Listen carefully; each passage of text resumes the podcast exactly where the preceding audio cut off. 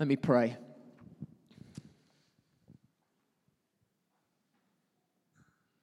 Father, our prayer this morning is that your word would come alive to us, and that your word would come alive in us. May the words of my mouth, the meditation of my heart be acceptable in your sight. O Lord, my rock and my redeemer. Amen. Amen. Well, church, we've been in a series on Acts for a number of weeks now.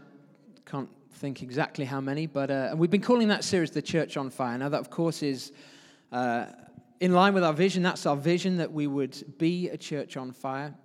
But the reason we've been looking at the early church in the book of Acts is really to ask the question, what does it look like when the church is set on fire? And we sort of traced the story from the beginning of Acts, where we see Jesus giving his final instructions to the church. And then after that, the Holy Spirit comes on the church at Pentecost. And some people call that the birthday of the church. You know, there's this moment of power where God visits his people. And after that, all sorts of fun and games kick off. And for the last probably 5 or 6 weeks at least, we've been looking at some of the fun and games, and there have been miraculous healings and all sorts. But as I said, the reason to look at the early church is to really ask the question, what does it look like when the church is on fire? And I think we're trying to ask sort of two different related questions. Firstly, what is the identity? What is the identity of the church? What is the church?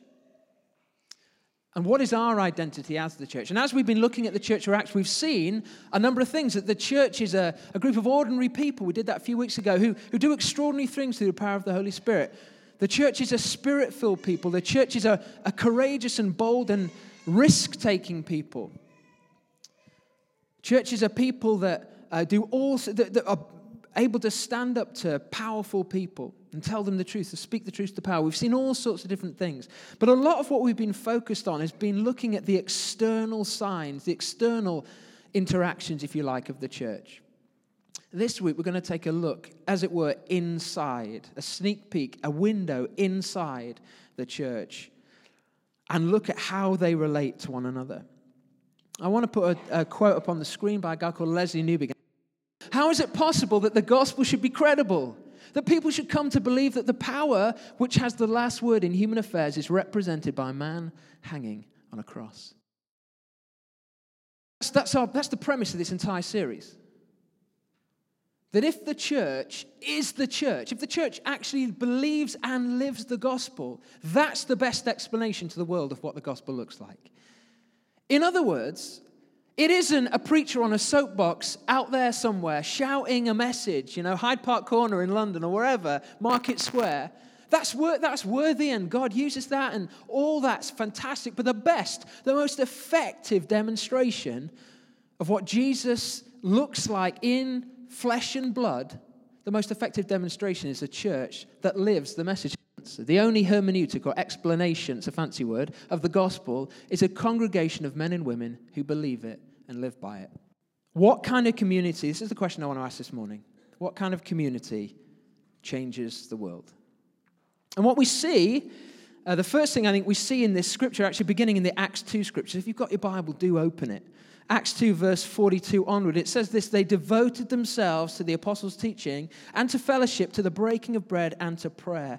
Everyone was filled with awe at the many wonders and signs performed by the apostles. The first thing we see in this text in Acts, so chapter 2, 42, is this, that the church, when it's working properly, the church, when it's being the church, is a church which is a learning community. It says they devoted themselves to the apostles' teaching. The apostles' teaching. What was the apostles' teaching? Well, you can just imagine that when Peter, you know, John and James and all the other guys are sort of just hanging about in this sort of crew, probably of a similar size to this. There they were in the upper room or wherever it is they were gathering. And the apostles probably daily would just share the stuff that they should be sharing stuff with a wider community. Now numbering over 3,000 people, they'd be sharing stuff with the community that Jesus had said to them. And you know, these people, these 3,000 people who had been drawn into Jerusalem, many of probably who had gone by this point to go back to wherever they were called from, they didn't know Jesus. These 3,000 people, or however many were left, had never met Jesus. Many of them, some of them had, but many hadn't. And they were so hungry for Jesus. They were hungry to know about Jesus. What is this thing? What is this power that we've experienced? That was surely the question they were asking. And the apostles, their job was to unpack the truths that lay behind their experience. Isn't that the way it often is? That we experience God first. And then we have to figure out what it all means. Some of you, that's been the case. There probably are some of us that maybe, we did read a book first or whatever, and we came to a knowledge first, and then we experienced the power of God. But for many of us, I would argue the experience of God, even in the hunger to read a book, is always first. God moves first. We respond. We experience His grace, and then we got a problem. We need to figure out what it was that was going on, and that's what's happening in this earliest community. And because of this hunger that emerges in them, they devote themselves, it says, to the apostles' teaching. There's a hunger to learn. Pentecost means that because of Pentecost, because the Spirit being poured out, there's a school of discipleship. And these people are hungry to learn. They're hungry to learn from the apostles. They want to know about Jesus. Every move of God includes with it a people hungry for the Word of God. Every move of God includes with it people who are ravenous, hungry to know what God thinks. People become hungry to experience the Scripture. This is the case for me. I remember in my early teens, I was confirmed at something that happens in the Church of England. If you're new to this Church of England thing, it's a confirmations service where the bishop just confirms you in your faith and you make some vows to God. And I remember my confirmation. I remember being given by my parents a red Bible. And I tell you, I remember the first thing I ever read in it was the book of Ecclesiastes, which is kind of a funny place to begin, honestly. I wouldn't recommend it necessarily. I can still remember the smell of that Bible. I still have that Bible with me. It's falling apart now, but still remember those early days reading it. I was so hungry for the Word of God. I just used to read through page after page. Some of it I committed to memory. Most of the Psalms that I remember, I prayed the Psalms for years. Most of the Psalms I remember are from that version. Just as a teenager, young boy, just being shaped by that. Whenever God is moving in our lives, there is a hunger for Him, a hunger for the Word of the Scripture. The early church is a learning community, devoted. And the word devoted, by the way, it has to do with a heart cry, doesn't it? Devotion isn't something that originates, I don't think, in the mind. It's something which comes from the heart. But it engages with the will. The word devoted in the original language actually is close to the word persevered. And it says here they devoted themselves, doesn't it? They devoted themselves. Who's doing the work? Well, of course, the Spirit's doing the work. Pentecost comes, the Spirit of God falls on these people, and a hunger emerges. And yet, they devote themselves. They carve out time. Busy people. Lots to do. Okay, they didn't have Twitter. They didn't have Instagram. They didn't know the perils of social media, folks. At this point, they didn't know the perils of the printing press. Maybe they were less distracted. Were they less anxious? Were they less troubled by suffering and pain and loss? No. But they devoted themselves. They persevered they carved out time and space in their busy lives for the apostles' teaching, for the Scripture. Oh, that we become a church devoted to the apostles' teaching. That's not my teaching, folks. That's the Scripture. That we'd become a place, and we talk about, we become a community where we were just hungry to receive and to share with each other the Word of God. That it become instinctive. If one of us shares a problem, that we'd have, not in a cliche, a sort of, shallow way, but to say, look, I wonder if God's saying this, to you. I've been reading this, and I just wonder if there's something here for you. And I talk a lot, certainly with the architects here, about this space being an urban monastery in our city. What do I mean by that? I don't mean like a really religious space. I mean a place where all of life happens. You know, monasteries, there are 7 main spaces. I'm going to forget them all now, but there's an eating space, there's a community space, there's prayer space, there's worship space, there's work space, there's learning space, and there's garden space. I've got all 7. I want this building to have all of those things. And one of those things is a learning community at its heart. Our vision is that this place would be a place where people can come all day, every day, and learn about God. Learn about God, not just like learn about Scripture, do you understand? Not just learn about theology, learn about how God applies to every part of their lives. Learn about how if you follow Jesus, you're going to be a better worker. I want businesses in this city to be saying things like, man, we've got a job open, you know what we need? We need one of those Christians.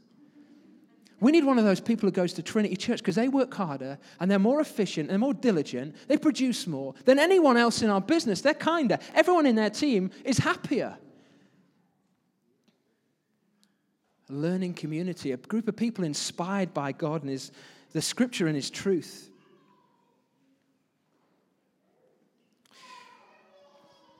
Here come the children. Amazing. Great, we're the church together here. Welcome, children. Come in. Find a parent if you can. It's going to be a bit noisy, folks, but that's all right. Here we are, the family of God. Amy and I were part of a church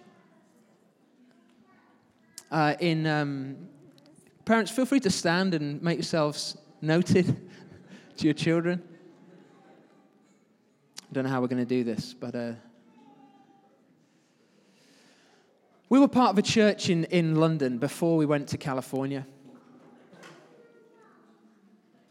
And that church was so hungry for the presence of God. It was a wonderful thing that happened in our lives when we were there.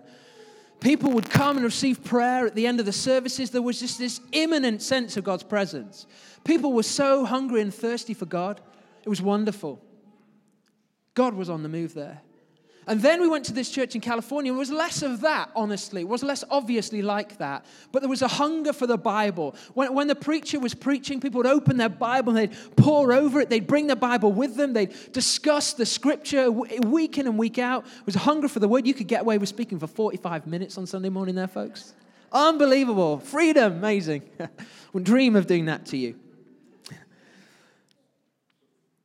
We dream of seeing both of those here come together. A church that's about the Word and the Spirit. You know, somebody said that when you have the Word without the Spirit, you dry up. When you have the Spirit without the Word, you blow up. But when you have the Word and the Spirit together, you grow up. And our dream is that as our church, we'd have a hunger for the Word of God, for the apostles' teaching, and see the manifest presence and power of God poured out as well.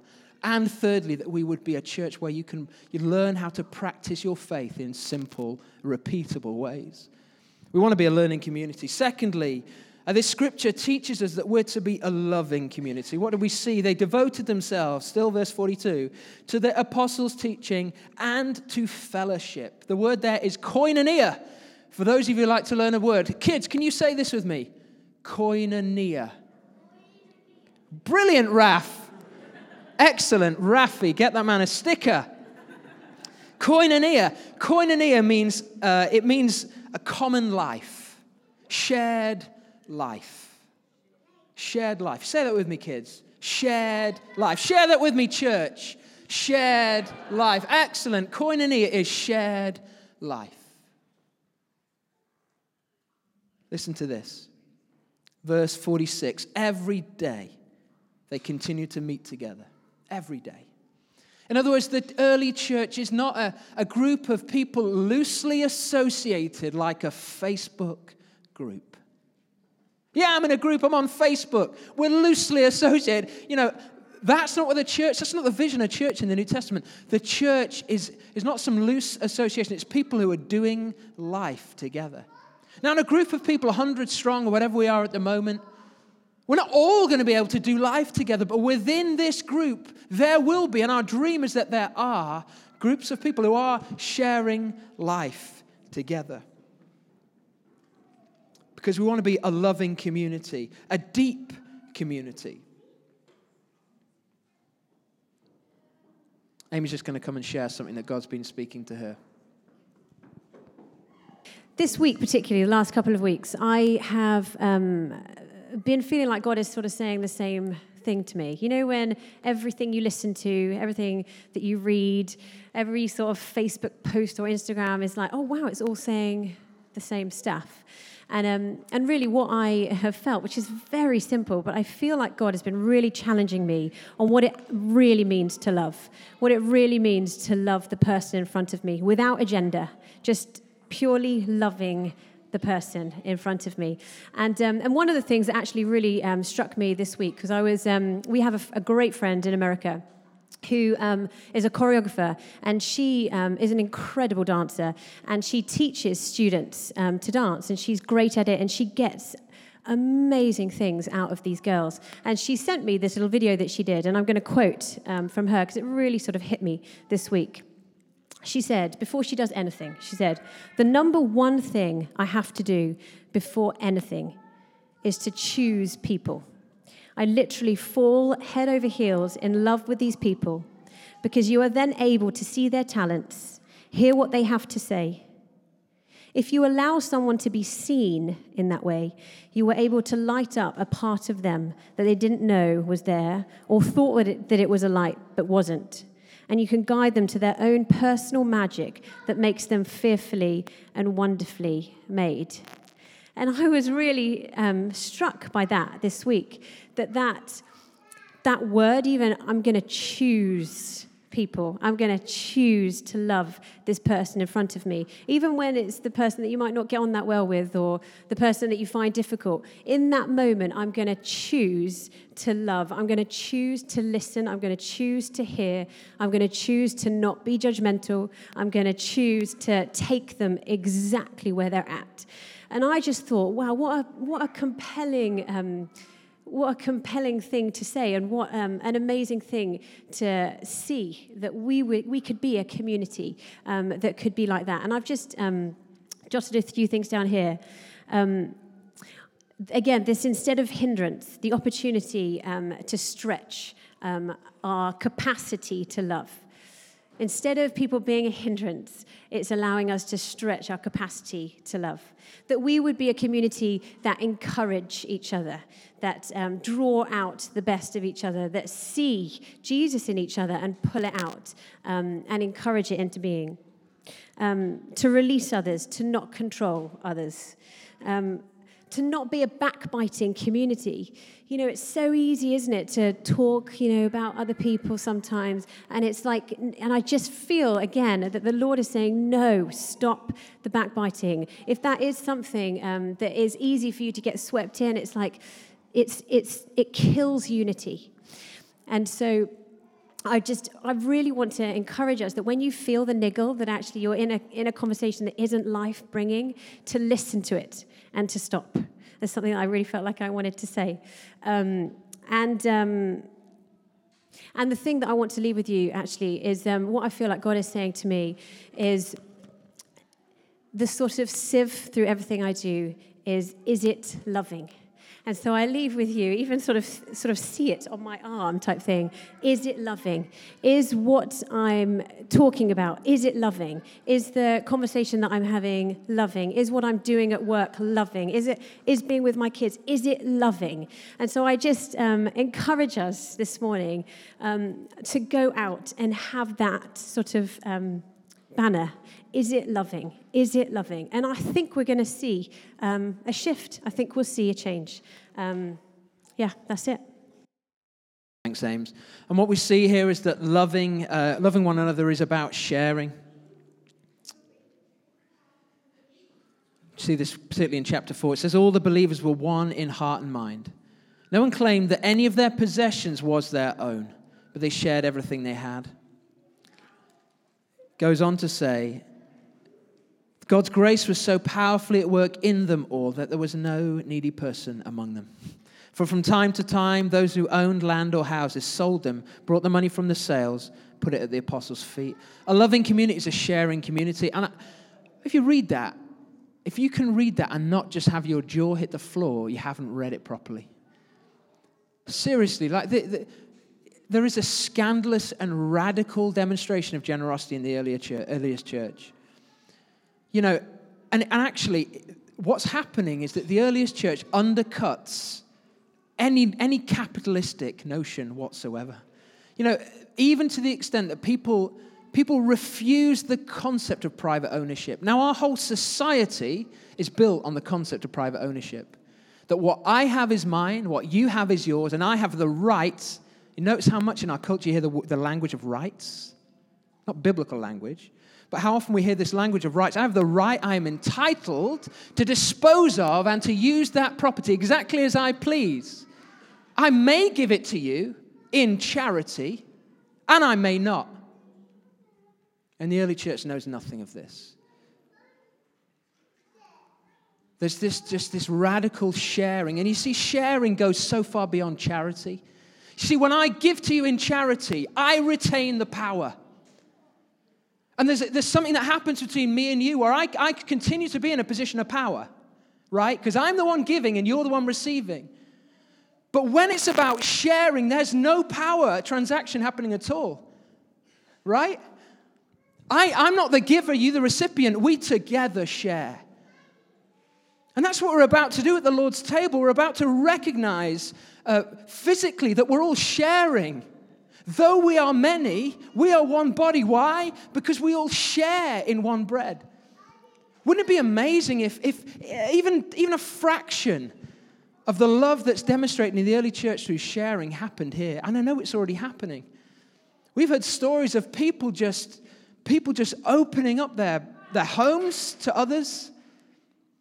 Opening up their hands, they're giving their savings away, sharing their savings with other people so that they might receive what they need.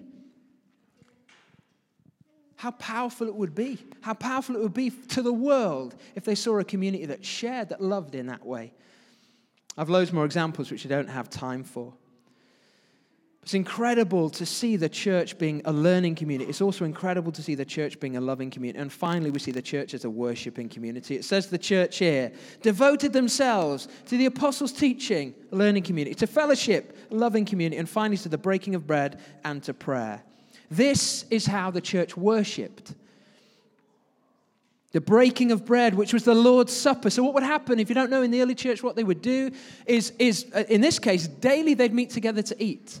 And they'd have a shared meal together. They'd probably meet in the atrium of a larger house. If there was someone wealthier in their community, they'd get together in their house. And the houses were organized around an atrium, an open space. And they'd gather in that space. Maybe there were 30 or 40 people in that space. And they'd share a meal. And as part of that meal, they'd celebrate together the Lord's Supper. They'd all bring their own food like we're about to do at the Arboretum. And then they'd celebrate the Lord's Supper together. They'd remember him in that way. And they did this, it says, every day they met to do this. They did it in their homes, and they also met in the temple courts to pray. So we have a rhythm here of the Lord's Supper, of eating together. We have a rhythm of prayer as well. Secondly, it says that they did this, they worshipped with glad and sincere hearts. It says that in verse 46. Every day they continued to meet together in the temple courts. They broke bread in their homes. We have gathered worship. We have scattered worship. And it says they ate together with glad and sincere hearts. In other words, there were some who were rejoicing. And yet there were also some who were just bringing sincerely, honestly, the state of their hearts. That's what we want to be about here. We want to be a glad and joyful church in worship, also a truthful and honest church in our worship. We don't want to cover over the cracks of our lives when we come into God's presence. There's got to be a sincerity in our worship, and for some of us that means worshiping from the place of lament. But we're a worshiping church because the earliest church is a worshiping church. And what happened as a result of this, I'll come into land here, in the middle of the chaos as we get ready to celebrate the Lord's Supper today. It says here, praising God and enjoying the favor of all the people. And the Lord added to the number daily those who are being saved. Earlier on it says, everyone, verse 43, everyone was filled with awe at the many wonders and signs performed by the apostles. So we have awe. We have a manifest sense of the presence of God among the community. As they're learning, as they're loving, as they're worshiping, God is present with them. And then we have salvation every day. God stretching out his hand and bringing people into his family. That's what we want to see here. And we see that as we represent through the Holy Spirit, in the power of the Holy Spirit, a learning community, a loving community, a worshiping community.